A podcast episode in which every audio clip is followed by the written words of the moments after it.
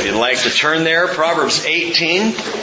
We are going to cover two chapters tonight, which is a challenge in the book of Proverbs. As you know, each individual proverb is, is a nugget that, that needs breaking down and studying and looking at and considering. And uh, there are a few of these that will uh, clump together. In fact, I'll do that more in chapter 19, uh, pulling some verses from different places because of their similarities and how they and they work well together to emphasize each other. But um, what a blessing this book is. It's a challenge. I will not kid you. I told Cheryl today this has been the hardest book so far for me to study. The hardest one. I have enjoyed it thoroughly, but it's been the biggest challenge because you just can't read an entire, you know, 20 verses, there's a story, talk about it. It's one verse, stop, think. What does this mean? Lord, explain this. And uh, there are times where the wisdom in the book of Proverbs is very simple and obvious. There are other times where you read the verse and you say, what does this mean? And so moving through this, we are going to cover two chapters tonight. I encourage you at any point if you feel weary, which I cannot imagine, but if you do, if you'll just feel free to, to slip to the back, get coffee, get a cup of water, just even go back and stretch and shake yourself a bit and then come back in. Um, we're not going to be here forever, but uh, it's important that we move through these two chapters tonight, and I believe you'll see why. Father, as we study, we ask for a, a breath of fresh air, Lord, the fresh air of your Holy Spirit, breathing through us and speaking to us. Lord, we want to hear from you, Jesus. And we want these things not just to be words that go inside, in one ear and out the other, words that come dribbling out of our heads and, and not held fast. We want these words to sink in deep. And we pray, Lord Jesus, for your revelation. Revelation that doesn't come by the teaching of man, but only by the teaching of your Spirit. I pray your word, Father, will wash us tonight and cleanse us. And uh, pray that we would walk out of here, Lord, strengthened, energized, and ever more excited for our walk with Christ, but also to see you, Lord Jesus. So speak to us now, Spirit, in the name of Jesus we pray. Amen. Proverbs 18 verse 1. He who separates himself seeks his own desire. He quarrels against all sound wisdom. A fool does not delight in understanding, but only in revealing his own mind. When a wicked man comes, contempt also comes, and with dishonor comes scorn. The words of a man's mouth are deep waters. The fountain of wisdom is a bubbling brook. To show partiality to the wicked is not good, nor to thrust aside the righteous in judgment. A fool's lips bring strife. His mouth calls for blows. a fool's mouth is his ruin, and his lips are the snare of his soul. The words of a whisperer like dainty morsels. They go down into the innermost parts of the body. He also who is slack in his work is brother to him who destroys. In verse 10, the name of the Lord is a strong tower. The righteous runs into it and is safe or saved. I want to save these opening 10 Proverbs for Sunday morning. And there's a reason why. Um, we're going to be honoring our graduates. I want to share these with all of our graduates. We may have a couple here tonight, but I, there's some stuff in here our high school and college students especially need to hear. In fact, as I read over and over these first 10 verses, uh, I, I realized, at least I saw, two towers. The two towers of these two verses. The ivory tower of academia is described herein, and the strong tower of the Lord. And we're going to compare and contrast those two on Sunday and consider those things. So let's pick up with verse 11 and continue on. See how quickly we're moving tonight. a rich man's wealth is his strong city, and like a high wall in his own imagination. And this is not extolling the virtue of wealth, rather, the vacuum of wealth. The key word there in verse 11 is imagination. Listen to it again. A rich man's wealth is his strong city, and like a high wall in his own imagination. It's like saying I'm a legend in my own mind. You know, you can imagine all kinds of things. You can think that your wealth has got you in, wealth has got you in a secure place. It doesn't. As our national and global economy has shown us recently, that riches and wealth are empty. They're empty because they give a false sense of security. You can amass all kinds of wealth, all kinds of savings, have all kinds of money put away, stocks and bonds and, and things tucked away for a rainy day. But my friends, it's a false sense of security. A rich man's wealth is as a high wall in his own imagination. Thinks it's secure. He, he thinks this is sound. He thinks this will take care of his needs and his family's needs in days to come. And yet, we know the truth is not so. The Hebrew word, by the way, for imagination there is maskit. And it means, or is otherwise translated image or idol. Idol. So you could say, a rich man's wealth is a strong city and like a high wall in his own idolatry. Because idols are empty. Idols do nothing. They have blind eyes. They have hands that cannot help you. They have feet that cannot rush in and save. They have stony hearts that do not beat. They don't care. They do nothing for you. Money's the same way. And I'm not saying don't save and I'm not saying don't be a good steward of what God has given you. But according to this verse, there is an imaginary security when it comes to material wealth. Maskit, image or idol. You know, the only security you can really find is in the Lord. Not wealth, not idolatry, nothing of this world. If you want security, you will find it in Jesus Christ and in Jesus alone. In fact, Jesus was teaching a crowd of people, and uh, a man called out from the crowd and said, Teacher, tell my brother to divide the inheritance with me. Let me read you Jesus' response from Luke chapter 12, verse 15. He said to them, Beware and be on your guard against every form of greed. For not even when one has an abundance does his life consist of his possessions. And he told him a parable, saying, The land of a rich man was very productive, and he began reasoning to himself, saying, What shall I do since I have no place to store my crops? Then he said, This is what I'll do. I will tear down my barns and build larger ones, and there I will store all my grain and my goods. And I will say to my soul, Soul, you have many goods laid up for many years to come. Take your ease, eat, drink, and be merry. But God said to him, You fool, you fool. We're not supposed to call each other fools, by the way, but God can do it all He wants. You fool, this very night your soul is required of you, and now who will own what you have prepared? So is the man who stores up treasure for himself and is not rich toward God. How can I be rich toward toward God. We'll talk about that in a few minutes. But so much for the high-walled imaginations of wealth. See, the truth is what James says in James 1:17, every good thing given and every perfect gift is from where? It's from above. Coming down from the Father of lights with whom there is no variation or shifting shadow. See, that's security.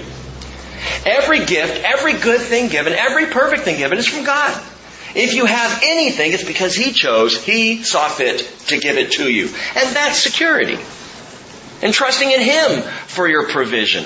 Trusting Him to bring it together, to make it happen, to care for you, to meet your needs. He'll do it. He will do it. I'm not talking prosperity gospel, and I always like to be sure that you're not mishearing that.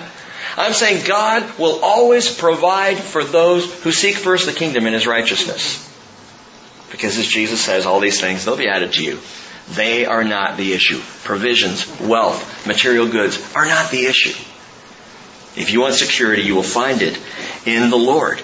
Now, the next proverb underscores this in another way. Verse 12. Before destruction, the heart of man is haughty, but humility goes before honor. Remember that? Proverbs 15:33 says the same thing. The fear of the Lord is the instruction for wisdom, and before honor comes humility. Even humiliation, even humiliation is a good and perfect gift from above. We don't normally think of it that way. You know, it's the, it's the shaking the fist thing. It's the getting upset with God when your life is not working out. And he might very well reply, what are you all upset about? i have given you a great gift. Humiliation, this is a great gift? Yeah, it's, it's, it's a wonderful gift. When offered by the Father. What are you talking about, Rick? Look at it this way. In Christ, things don't just happen to me. They happen for me. In Christ Jesus, things don't happen to me. They happen for me. Anything? Yeah. Everything? Yes. Whatever happens in my life, if I am walking in Jesus, happens for me. And it may be hard. As we've talked about, in fact, the last couple of Sundays, not this Sunday, but, but the two preceding, we talked about the road of humiliation. And we talked about the road of suffering. And these are things that you don't normally tout as good things. But if they come from the Father, they are good and they are perfect and they are working out in you exactly what needs working out. And the problem with worldly wealth is that it produces a sense of self-sufficiency. Look at what I can do. Look at how hard I've worked. Look at what I've achieved. I can show you the worth of my life, the value of my life in the things that I have accomplished. And so arrogance sets in. But if you want to get to the place of honor, you got to go through the place of humility, not arrogance. And pride and haughtiness causes us to stumble. So the Lord gives the gift of humiliation. Praise the Lord. and He does it so that I can recognize that any honor in my life is from Him. If I am honored, it's because God honors me. Psalm 138 verse 8, David says, The Lord will accomplish what concerns me. Your loving kindness, O Lord, is everlasting. Do not forsake the works of your hands. You see, whatever my circumstances, for better or for worse, for wealthy or for poor, Jesus is the author of my faith and He's the finisher. Which means He began your faith, He handed it to you. You didn't just one morning wake up on your own and say, you are the Son of the living God. You're the Christ, the Son of the living God. See, that's what, what Peter said, right? Remember Jesus' response? Blessed are you, Simon, son of Jonah. This didn't come from you. It came from the Father. Translated another way, blessed are you, Peter. You're not smart enough to have figured that one out on your own. this came from the Lord. Even our faith, He authors our faith. He begins it, starts it off, gets it kicking and rolling. And we grab hold of it and receive it. Say, yes, I do believe. And after He's authored it, He finishes it. So once you've given your life to Jesus, you are in the finishing room. You are in the finishing process.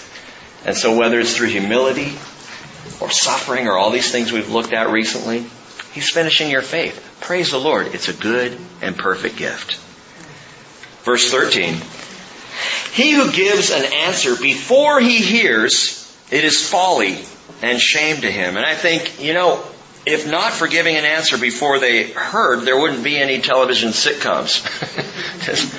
there wouldn't be any plot lines.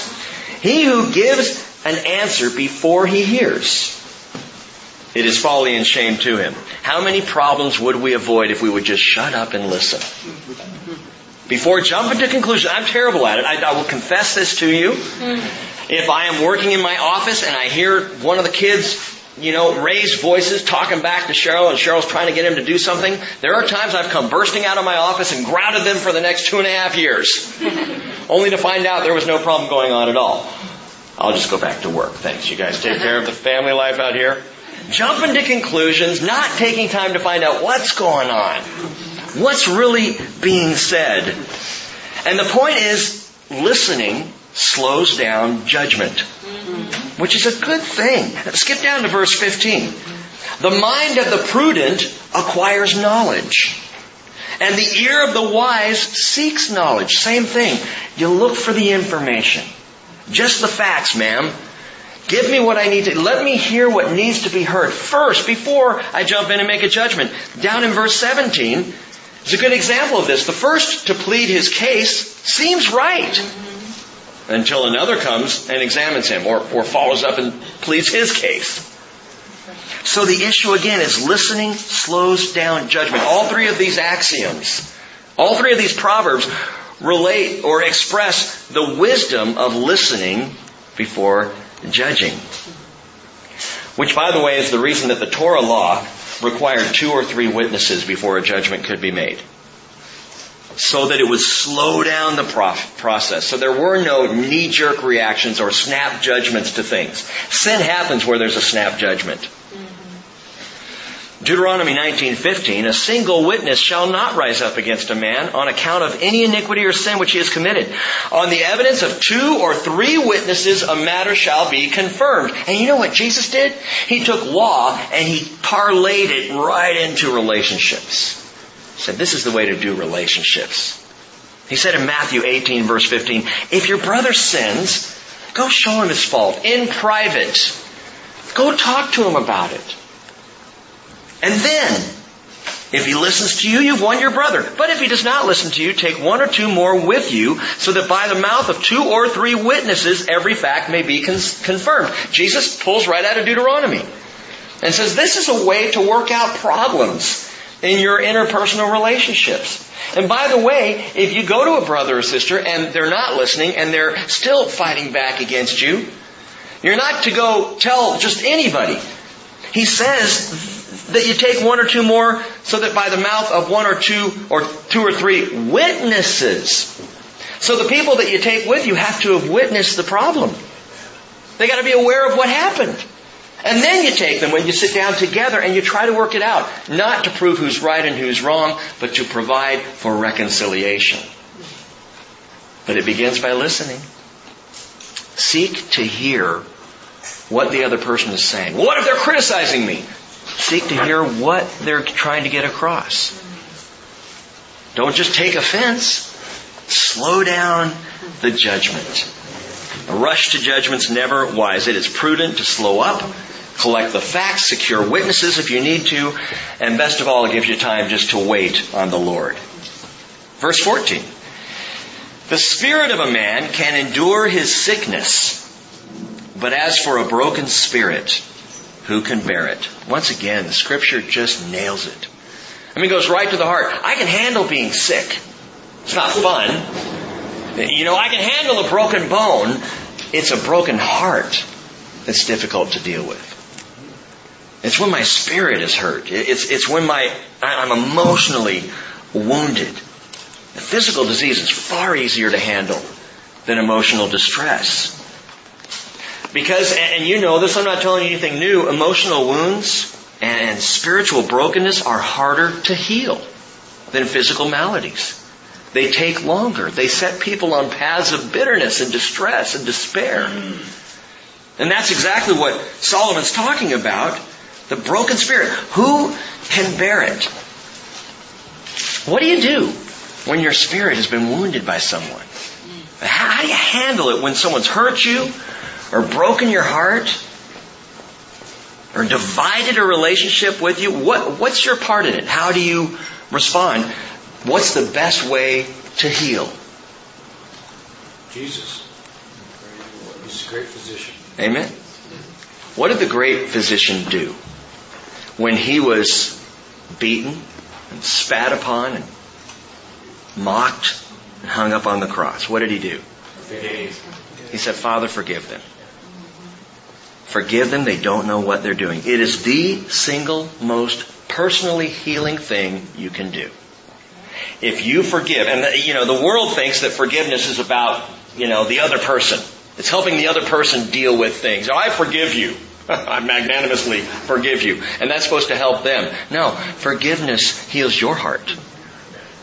If you have been wounded by somebody, if you've got someone in your life, and perhaps most of us here do, Somebody who's just been a jerk and you're like, how do I deal with this? You forgive. Because only by forgiving them will you avoid the road of bitterness. Will you find healing in your woundedness? Proverbs 16:24 we talked about Sunday. Pleasant words are a honeycomb, sweet to the soul and healing to the bones.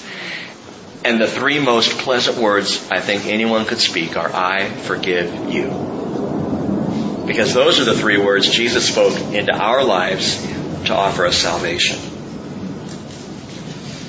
Verse 16. A man's gift makes room for him and brings him before great men. What does that mean? It means you can buy your way into some circles.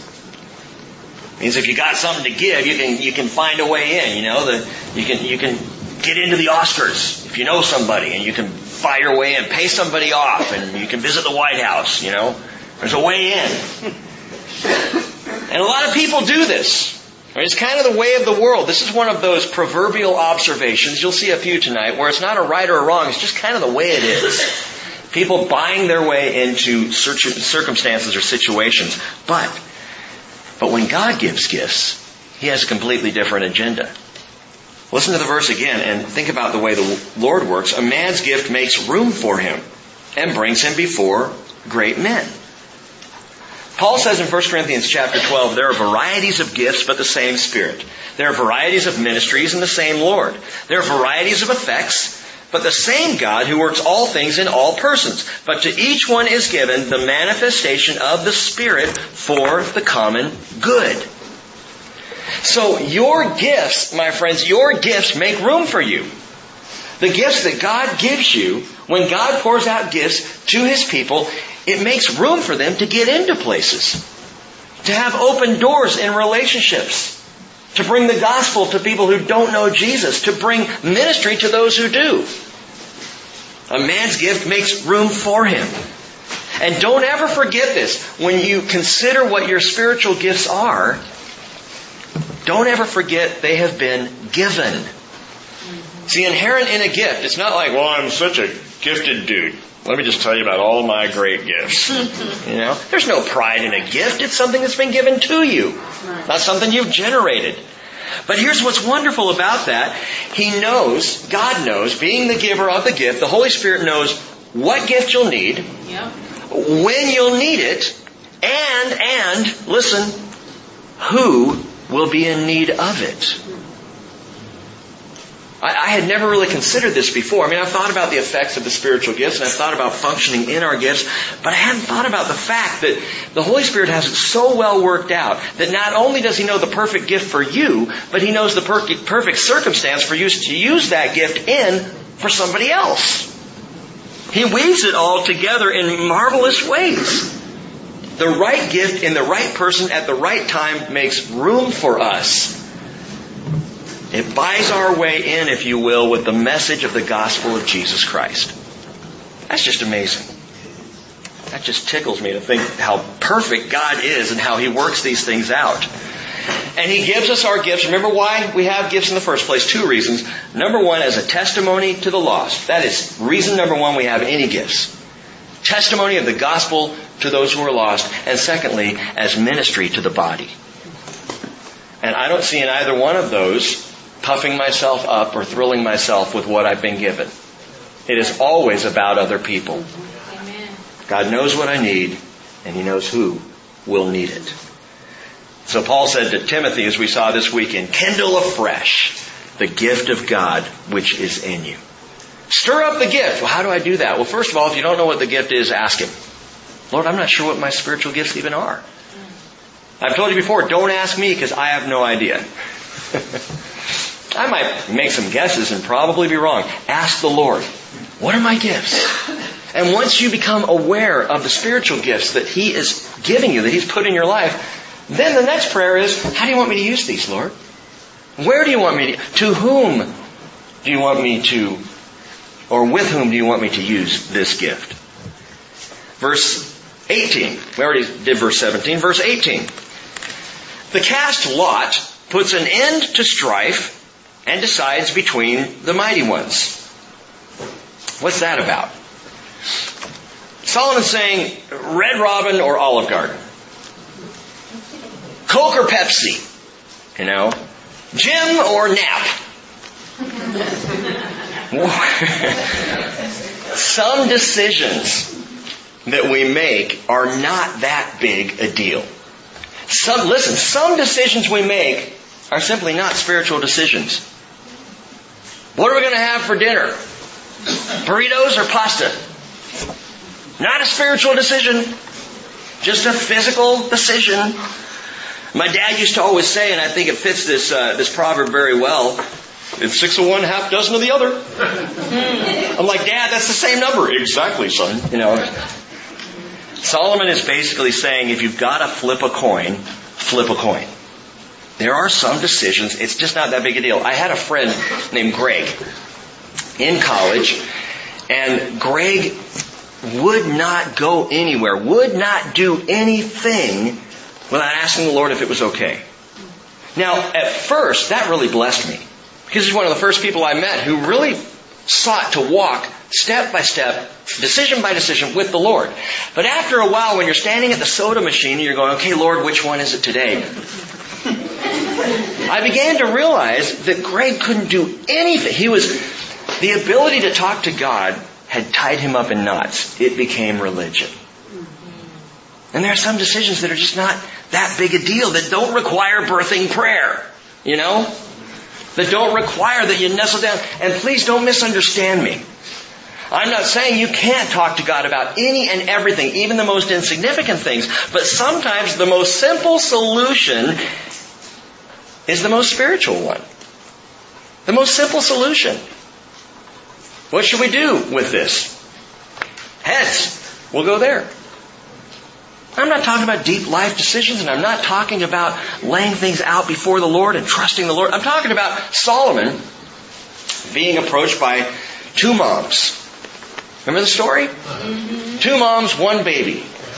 There were two moms, two babies, but one of the moms rolled over in the night and smothered her child and went and took the other mom's child and put her dead child in the other mom's crib. So they come before Solomon, they're arguing their case before him, and Solomon says, okay, well, there's a tough one. Who to believe? Who to trust? Bring me my sword. Excuse me? Yeah, my sword. Well, he's probably just, maybe he, uh, why is he going to need a sword? And he says, okay, let's cut this child in two and each mom can have half. And of course, you know the story. The mom who really, really, whose baby it truly was said, no, no, no, no, let her, let her have the baby. Of course, the other one said, yeah, cut it in half. If I can't have one, she can't have. And so Solomon knew. And it was a very simple decision. Wisdom. Do you get what I'm saying here? That, that we, we can get, we can get all bound up with super spirituality.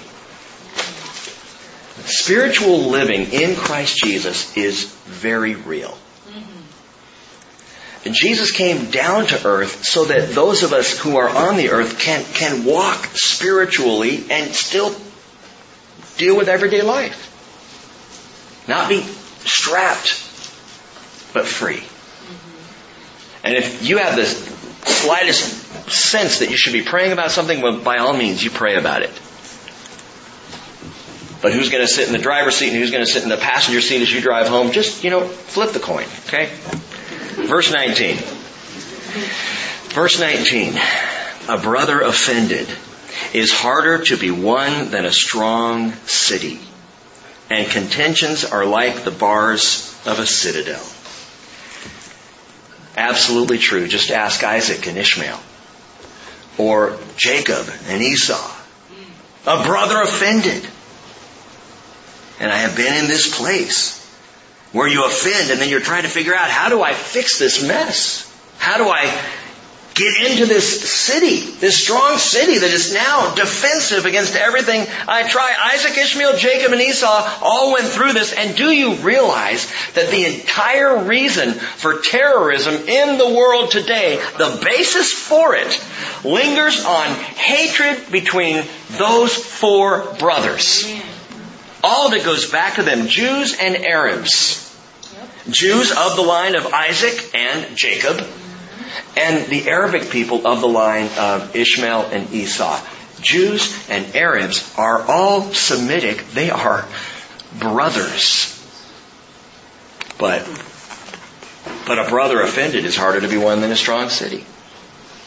And so all of history, we have just watched this thing play out. Genesis 16 verse 12. The Lord said this about Ishmael. He will be a wild donkey of a man, his hand against everyone, and everyone's hand will be against him, and he will live to the east of all his brothers.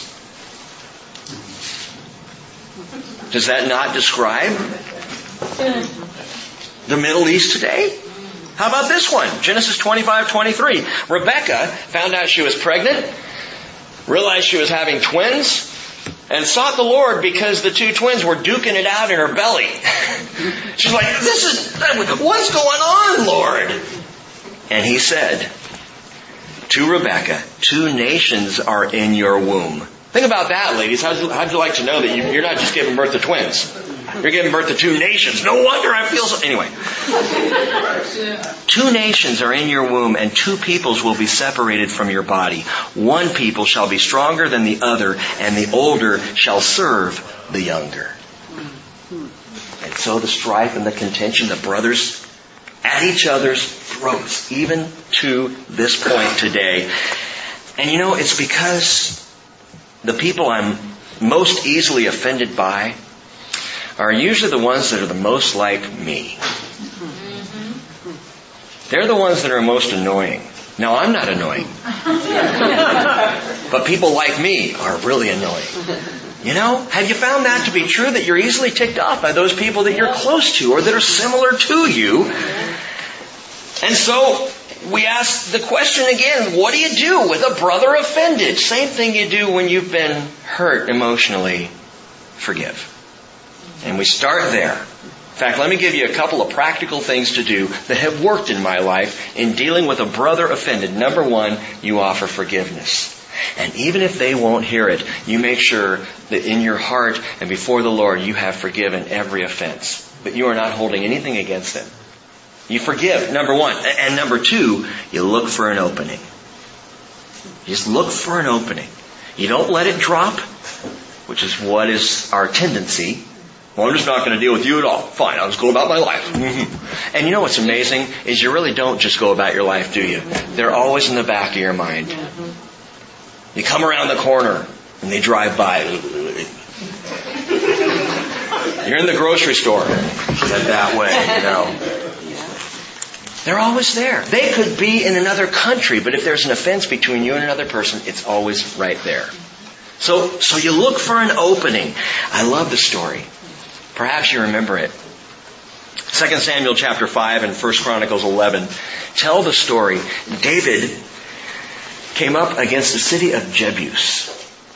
Jebus, and it seemed impregnable, this city on a hill, surrounded by valleys to the south and to the east and to the west, and heavily fortified on the north. So there was really no way to attack this, this curious city among these mountains, Jebus. And so David challenged his men. Sit around. I'll tell you what. The first one who can find a way in will be my captain. First one who, who can get in there. And he said, now I'll give you a hint. The people up there at the top of that mountain, the people in that city, they need to drink. So there's got to be a water tunnel.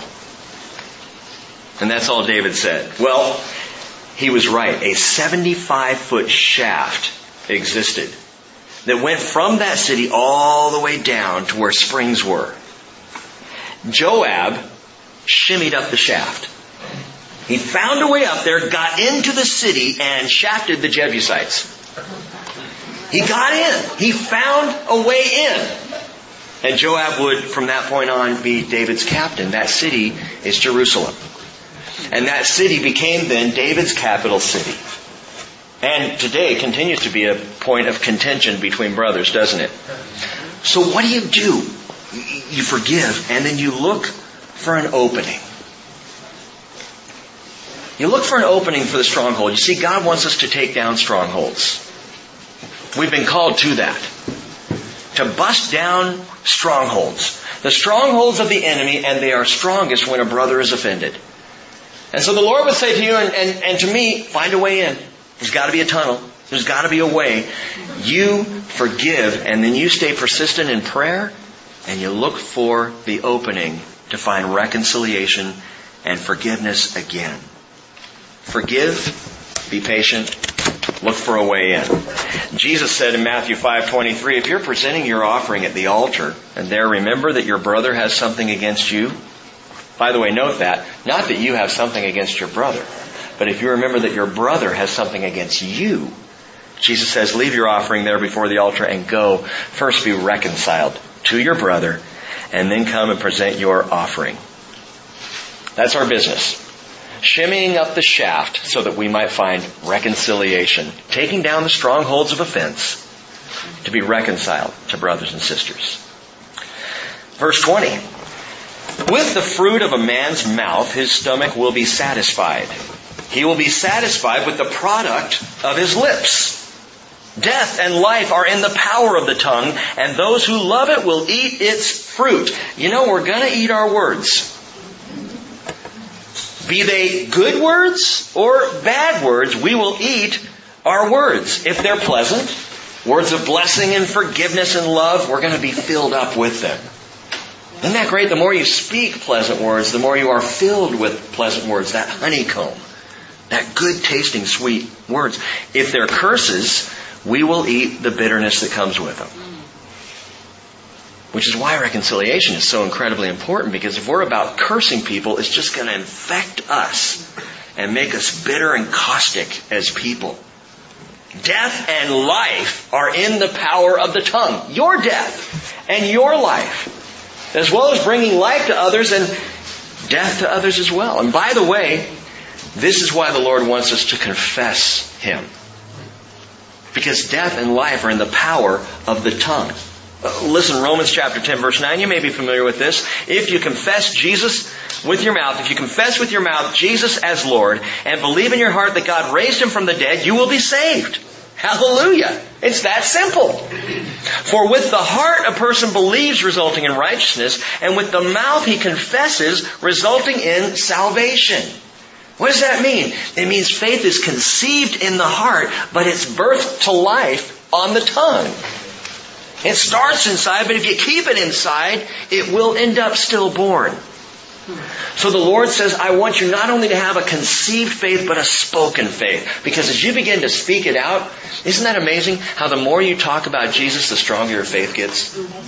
And the more you confess Him, the more you grow in belief and in the knowledge of the Lord. Keep getting it out. Just keep getting it out. Verse 22. I like this one. He who finds a wife finds a good thing and obtains favor from the Lord. Doesn't even say he who finds a good wife. Just he who finds a wife. So go get her, you know? Just go find a wife. Doesn't matter if she He who finds a wife finds a good thing. I guess any wife will do. You know, God favors marriage. God is pro marriage. And what you need to note there is it's truly a gift from Him. It's a good thing. It's a, blessing. So why then, Rick, do so many marriages go bad, even among Christians? If marriage is a blessing, if it's a good thing, if God offers it, why do they go bad? Because, because listen, a marriage that's gone bad is because husband and wife are not seeking the favor of the Lord. Note the verse again.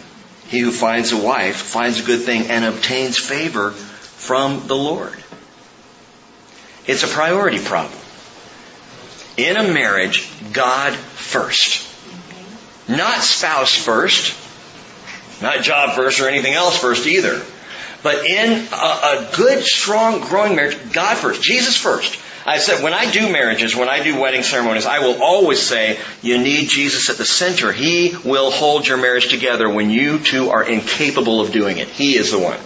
So your marriage needs to be based on Him and centered around Him and focused, which is why, it's why the Bible says don't be unequally yoked. It's not that God doesn't care about people who don't believe in Jesus. Absolutely He cares. He wants them to believe in Jesus and be saved. But he says, don't yoke up, because if you do, how can Jesus be the center of something where only one of you even buys him, even believes him? If the other one's not believing, then, then there's no center to your marriage to hold things where they need to be. It's priority. God first, marriage second, and, and then all the rest. You know? If you have kids, God first, marriage second, then kids. I tell my kids that. I love you guys, I love your mother more. You love mom more? Yeah, don't you want me to? Doesn't it make your life better if things are good with us? You know? God first. Marriage second, then kids, and then the rest of life. And that's the deal because where the love of God is, there is favor. Where love of Christ exists, there is godly favor. John says in 1 John 4:20, if someone says, "I love God," and hates his brother, he is a liar. Let's not mince words. Liar! liar! You are a liar! If you say, you know, I'm thinking of the scene, Princess Bride. Have you seen The Princess Bride? Oh, I just love that movie. Once, you know, uh, Miracle Max and his wife, and he goes, I don't think about Prince Humperdinck, and she comes running out, liar, liar! and that's what John says. If you say, I love God, but you hate your brother, you are a liar! It's not true. The one who does not love his brother whom he has seen cannot love God whom he does not see. So you cannot claim the love of God while being in a hatred situation. You see how these are really tied together tonight. Reconciliation, forgiveness, love, loving God, loving each other. I, I've shared this before. I know I, will share it one, one more time. One of the wisest things I ever heard was from a pastor when I was in college. And he was preaching about marriage and talking about it. And he said, I had a couple come in and sit down in my, well, the, the husband came in and sat down in my office. The wife wasn't there. And he said, Pastor Lynn, I have a problem. You see, I don't love my wife anymore. I've just fallen out of love with her, which is the stupidest thing anybody can. I've fallen out of love. It's a decision, man. Mm-hmm. You didn't just fall out of love, you decided to fall out of love. And so he said, I've fallen out of, I don't, I just have no feelings for her, I have no, no passion for her, I don't love her anymore. And, and Lynn said, very simply, great, no problem, go home and love her.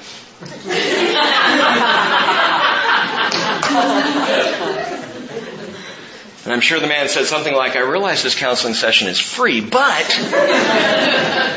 I just told you I don't love her. Yeah, go home and love her. Husbands and wives, if you're struggling in your marriage, go home and love your spouse. Doesn't matter if they're going to love you back. Maybe not right away. It may take years, but you, for your part, go love them. Decide to love them. And fall back into love with them. That's how it works. You make a choice. Love is a decision, and love always brings about the favor of God. Verse 23.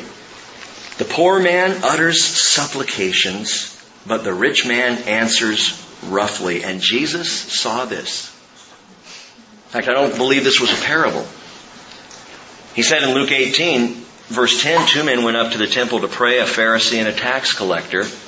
And the Pharisee stood and was praying this to himself, God, I thank you that I am not like other people. In fact, I think he prayed it with some, with a real kind of haughty British accent. I, I just have this sense. God, I thank you that I'm not like other people. Swindlers, unjust, adulterers, or even like this tax collector. I fast twice a week. I pay tithes of all that I get. But Jesus said the tax collector, standing some distance away, was unwilling even to lift up his eyes to heaven. He was beating his breast, saying, God, God be merciful to me, the sinner. Which one are you? Which one are you? When you pray, are you praying with pride? Or are you praying just for mercy? Are you praying in the place of thankfulness that God would even count you worthy to hear your prayers. And Jesus said, I tell you, the tax collector went home justified rather than the Pharisee, for everyone who exalts himself will be humbled. But he who humbles himself, humiliation, will be exalted, honor, the path to honor. And so the poor man utters supplications, the rich man answers roughly. Verse 24 is interesting. A man of too many friends comes to ruin. Or literally is broken in pieces. It's nice to, to, to hear that literal translation because I, I, always wondered about that. A man of too many friends comes to ruin. It seems like, don't you want as many friends as possible, especially on Facebook? Isn't that the point? I've got 9,072 friends. I'm popular. No, you're not. You just will accept anybody's the thing. it's really frustrating, Facebook. You know, I've got my paltry little, like, I don't know, handful of friends. I think I'm up to like seven. Yeah. Cheryl's got like 900. I'm like, what is the point of this? You know? Deleted. The Bible says a man of too many friends is broken in pieces. What does that mean? The idea is that you cannot befriend the entire world. It will tear you apart. In fact, taking it a step further, if you play, play the role of the people pleaser, you're going to be torn up. You can't please everybody. You cannot, you are not capable of meeting everyone where they are. Paul said in Galatians 1.10, excuse me, he said, For am I now seeking the favor of men or of God? Or am I striving to please men? If I were still trying to please men, I would not be a bondservant of Jesus Christ. You see, Paul knew that Jesus is the one friend above all others worth pursuing. Because verse 24 goes on, there is a friend who sticks closer than a brother. Who might that be? He's talking about Jesus. He's got to be talking about Jesus. What makes you say that? Jesus said, greater love has no one than this, than he laid down his life for his friends. You are my friends, he says, if you do what I command you. Oh, so it's conditional? No. That's not what he's saying. You are my friends if you do what I command you. What does he command them to do? Love. He had just been talking about loving other people. If you love like I've told you to love, you're my friends. This is what I'm looking for in a friend, Jesus says. And he is a friend that sticks closer than a brother. Compare that with verse 19. A brother offended is harder to be won than a strong city. Jesus is not like the brother offended. Please hear me on this. This is so important. The entire point of his death, the entire reason that he laid down his life for his friends was to eradicate the offense of the sin in your life and mine. Wow. He's a friend that sticks closer to a brother because he does not get offended. He does not take offense, he takes away offense. This is what he does. And for anyone who questions their salvation, Glenn and I were talking about this this morning. This is so powerful. Anyone who questions their salvation, here is the key to absolute security, to absolutely being sure every moment of every day that you are a saved person, that when you die or when he comes, you're going to heaven. Here's the key. You ready? If you focus your eyes on your part of the friendship, you will always question your salvation. Let me say that again. If you focus your eyes on your part of the friendship, you will always question your salvation because you will always wonder if you are good enough for the friendship. But if you fix your eyes on Jesus, on His part of the friendship, there's no question but that you have been accepted and saved. Because He's the friend that does not take offense. Salvation is based on what He did, not what you do. And that's why the Bible tells us to fix our eyes on Jesus, the author and perfecter of our faith. I'm looking at Him. I don't have time to look at myself and go, ooh, ooh, ah, no salvation for me today. Now, the moment I look back at Jesus, I see Him smiling and going, what sin? What sin? I, I wash that away. What are, you, what are you worried about? Keep watching Jesus. Get your eyes off yourself.